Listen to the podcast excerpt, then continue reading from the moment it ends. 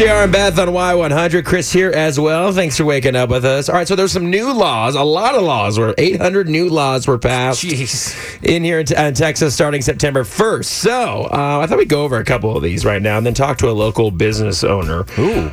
Well, one of them was there will be attempt to stop telemarketers. It's a new law that bans telemarketers in Texas by using fake numbers that show up on a recipient's caller ID. That's crazy to me that that was even happening. What you don't you don't get you don't get caller IDs that are like I who get this? well, like fake numbers. That Right. they- apparently, I guess they're using fake numbers. Right. I've gotten them, but I just didn't think that was a thing. I thought it was just like a Just thought it was whatever. you? Yeah, I was like, okay, whatever.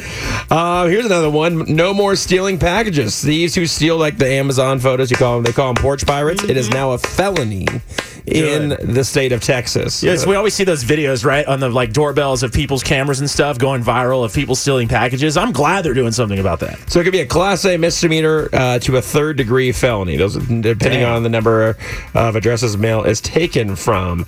Another one that I thought was interesting was the lemonade stand. The lemonade stand. Uh, people are now allowed to have temporary temporary lemonade stands in their neighborhoods without having to have the city's permission. That's insane. I I, I didn't even know it was illegal. Did you do that as a with you. kid ever? Yeah, I tried, but I, we lived like we live out in the hill country, or we did when I was a kid growing up, near, like Leon Springs area. So all the houses are kind of far apart. So Sure. if anything, everyone probably just thought I was some weirdo sitting in a field, like with a table we- of lemonade. I think we did a candy stand one time where we That's sold cool. like bazooka gum and stuff like that. Remember bazooka Yeah. gum? Yeah, so we did that. Little comic strips. Well, we want to bring in a local this uh, owner right here. She actually owns This a lemonade cool. stand. Yeah, it's a local business owner. It's actually my niece. Oh, she's on the phone right now. Uh, good morning, Allie. Is this Allie? Good morning. Good. Very cool. All right, now I have a couple questions for you. Uh, now, Allie, I understand you run a very successful lemonade stand. Yes, I do. We're one of the biggest in New Braunfels. Really, one of the biggest in New Braunfels. Jeez, that is impressive. Now, have you now that it's legal to have a lemonade stand? Have you seen an increase in your business since lemonade stands have been legalized? Yes, our sales are up 30%.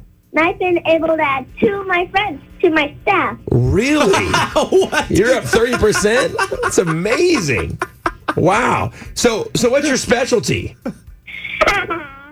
Oh, Uncle, it's lemonade, you dummy. I gotta go to school. What a She hung up. what a shrewd businesswoman she is. Awesome. My niece hanging up on me. And she called you a dummy. Call me a dummy. Oh Gee. Gosh. Mm, nope.